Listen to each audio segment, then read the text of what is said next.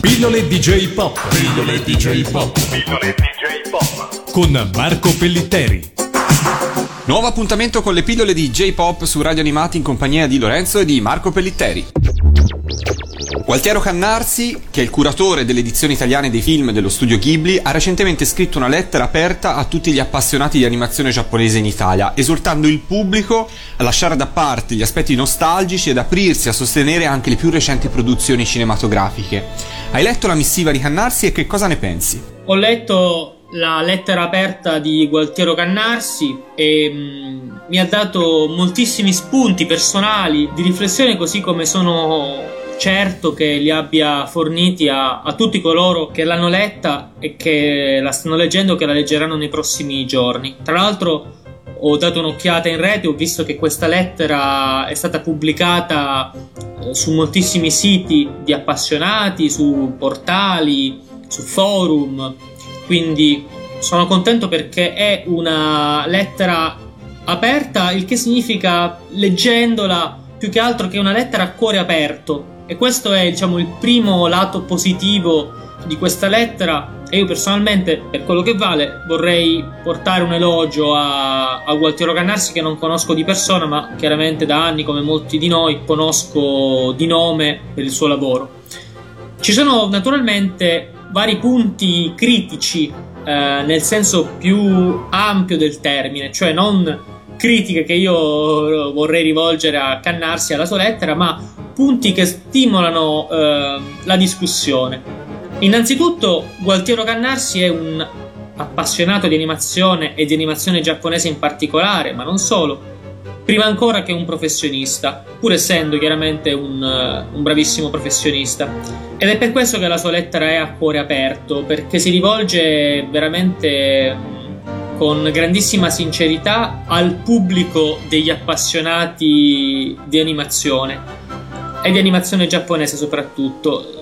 La mia perplessità, non sulla lettera ma sull'efficacia di questo tipo di appello, sta sul pubblico che va a colpire o che cerca di colpire, il pubblico degli appassionati di animazione giapponese, tra cui ci annoveriamo anche noi. Per quanto possa essere numeroso e attivo e deciso a dar seguito con i fatti a un appello di questo tipo, non è abbastanza numeroso, ovvero certe rivoluzioni, chiamiamole così col sorriso sulle labbra, a mio avviso non possono nascere e svilupparsi e avere successo solo dal basso e dall'esterno del sistema di dialettica produzione-consumo, cioè non possono nascere soltanto da quegli appassionati, da quello zoccolo duro che, anche se a mo' di Catena di Sant'Antonio, porta la famiglia a vedere il film o gli amici per un'opera, diciamo, di apostolato, di conversione a vantaggio del cinema di animazione giapponese.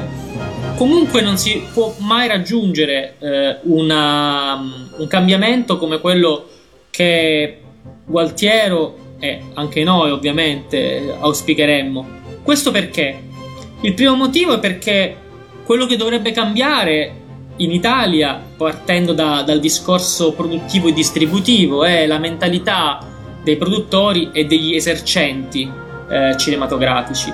Ci sarebbero tantissime storie da raccontare a questo proposito. Io ricordo quando nel 1992 fu proiettato nei cinema italiani Akira di Katsuhiro Otomo. Andai al cinema a vederlo, era la sera.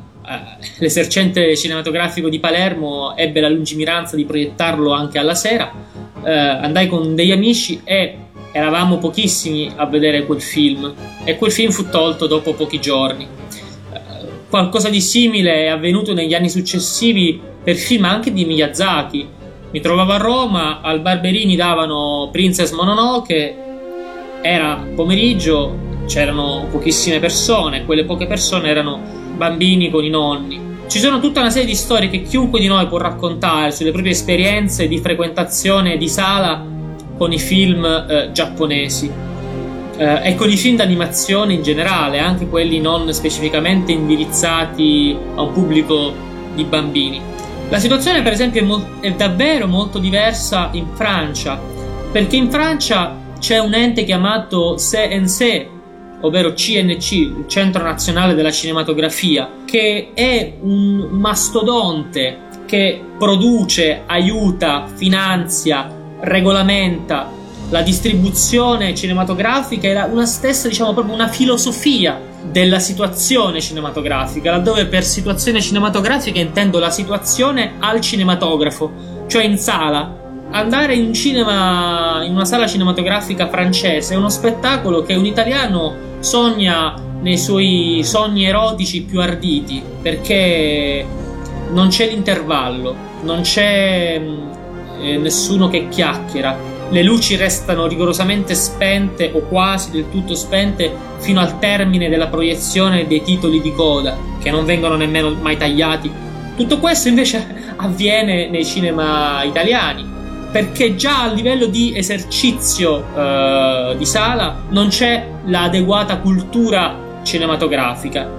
Questo vale anche per la maggior parte dei distributori italiani.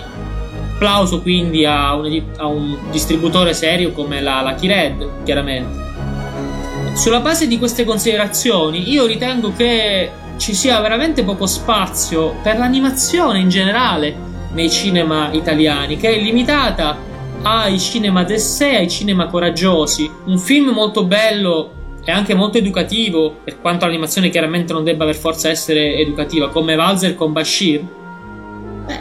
A Palermo, perché io sono di Palermo, è stato proiettato per pochi giorni in uno dei cinema più, diciamo, alternativi della città. Non in tutti i paesi è arrivato, è stato prodotto, è stato, diciamo, distribuito in pochissime copie.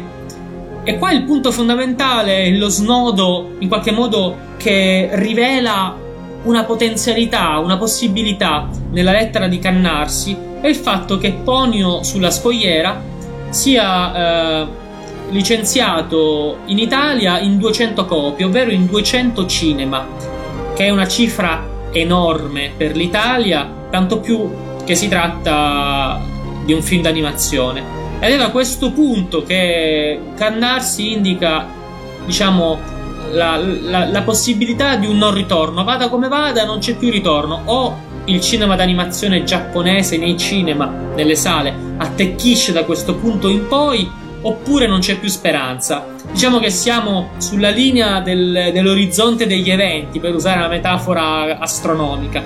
Oltre questo punto, vada come vada, non sarà più come prima.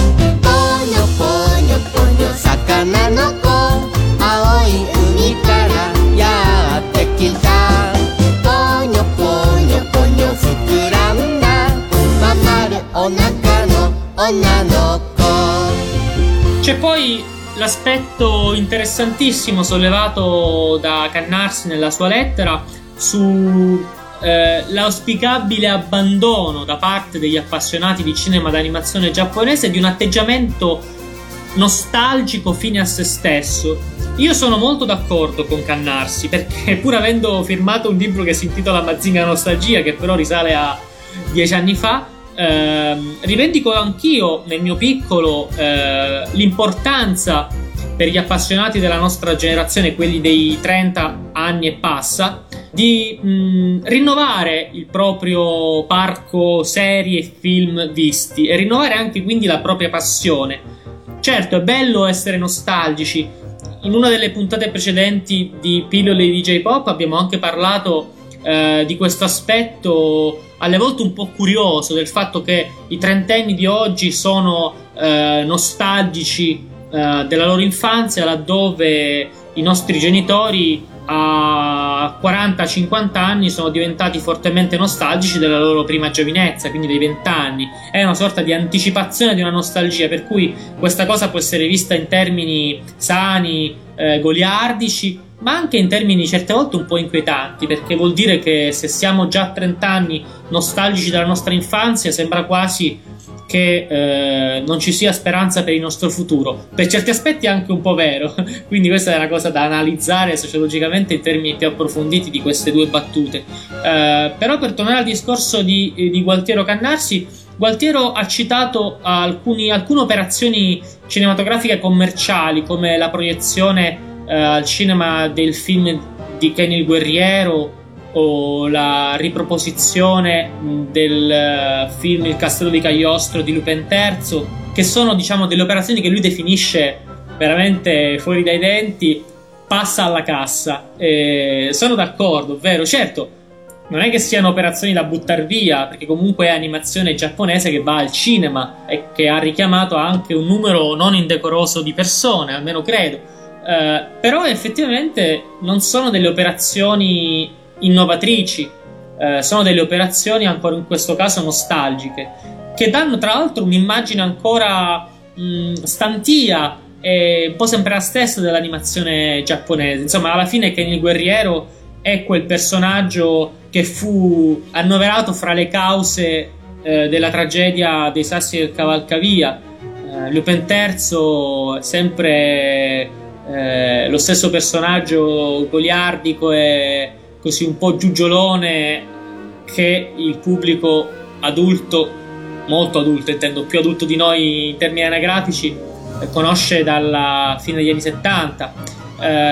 Non sono delle opere innovative, ecco, sebbene il film Il Castello di Cagliostro sia di Miyazaki.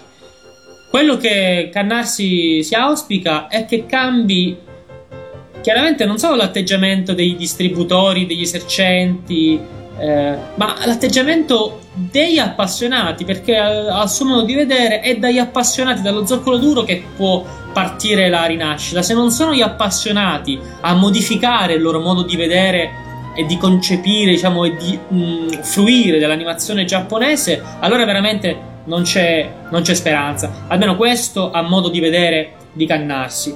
Io, per quanto sia ancora più pessimista rispetto a Gualtiero per quanto riguarda la situazione cinematografica, onestamente mi sento più ottimista per quanto riguarda due altri supporti dell'animazione giapponese. Per uno sono moderatamente ottimista, ed è la televisione. Per l'altro sono moltissimo ottimista, ed è internet.